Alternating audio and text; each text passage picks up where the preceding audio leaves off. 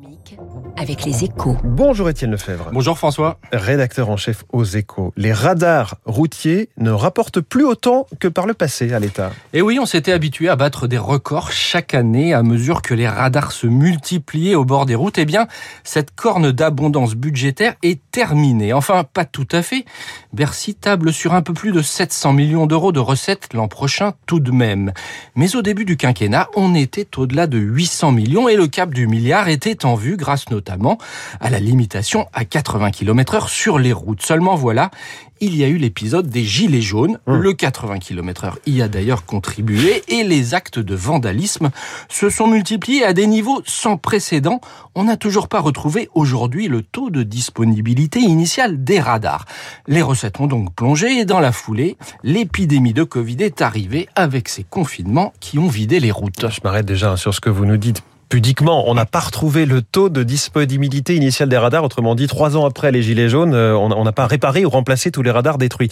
Euh, Aujourd'hui, la menace du Covid s'éloigne et donc la reprise économique est forte. Alors c'est vrai, mais dans les transports, elle reste assez inégale car il y a l'effet télétravail qui continue de jouer et ce phénomène est appelé à durer.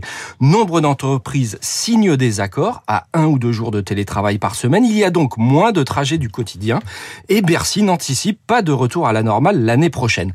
C'est embêtant pour la SNCF et la RATP. En revanche, voir les recettes des radars stagner ou même diminuer serait une bonne chose, car même si certains auditeurs peuvent en douter, l'objectif d'une politique de sécurité routière n'est pas de remplir les caisses, mais de réduire la mortalité.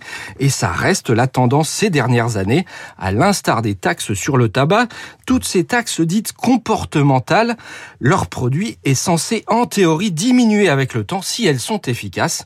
Je dis bien en théorie, car pour le tabac, on continue de battre des records. Merci Étienne Lefebvre, et vous avez totalement raison hein, de casser le mythe pardonnez-moi l'expression, mais de la pompe à fric que seraient les radars entre 700 millions d'euros d'un côté, vous avez donné le chiffre, et ce que coûtent chaque année les accidents corporels, on est au-delà des 30 milliards d'euros. Je donne la une des échos ce matin, le défi de l'aviation zéro émission à la une de votre journal Les Échos. À lundi, Étienne, bon week-end. Dans un instant, l'invité de l'économie, Alexis Karklins-Marché, on va rentrer au cœur des négociations sur l'impôt mondial sur les bénéfices.